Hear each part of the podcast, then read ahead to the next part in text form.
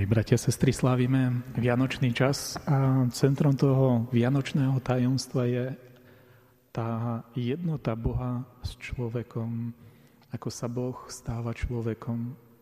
Ale nestojíme stále iba pred týmto tajomstvom. V dnešnom evaníliu sme počuli, ako sa to tajomstvo jednoty ľudského a Božieho, ako nás pozýva, aby sme sa k nemu vedeli priznať. Cez to obdobie oktávy sme tak v modlitbe nazerali na jasličky, na Betlehem, uvažovali, modlili sa, tak sa zahlbili do toho, do toho tajomstva, ktoré nám Boh kladie pred oči. Ale tá naša viera nie je iba filozofiou, nie je iba vnútorným uvažovaním, nie je iba zahlbením sa do toho tajomstva Viera nás pozýva, aby sme to, čo v modlitbe prežívame, aby sme sa k tomu aj na vonok vedeli priznať.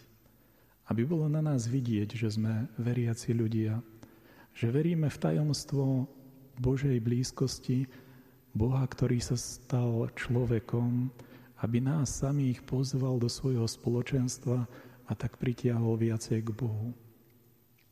O tomto sme čítali v dnešnom evaníliu, keď Ján Krstiteľ svedčí navonok pred ľuďmi. Toto je naozaj Boží syn. Videl som na neho zostupovať Ducha Svetého. Toto je ten, ktorého očakávame a ktorý má prísť. Nie je ľahké priznať sa ku Kristovi, ale je to tá cesta, ako v sebe samých pestovať tú jednotu spojenia človeka s Bohom v našom vlastnom živote. A nechajme sa teda pozvať aj v dnešný deň, kedy ešte Ježiš nezačína verejne učikovať. Tu budeme sláviť až na sledujúcu nedeľu pri krste pána. Ale kedy sa práve okolo Ježišovho narodenia ľudia začínajú rozdvojovať. Od tých, ktorí sa ku Kristovi hlásia, ako boli pastieri, ako bol Ján Krstiteľ, a na zjavenie pána to budú traja mudrci, Títo všetci sa ku Kristovi hlásili. Ale potom boli aj ľudia, ktorí od Neho nieže utekali, ale sa cítili byť ohrození ako Herodes, ako zákonníci a farizei a mnohí ďalší.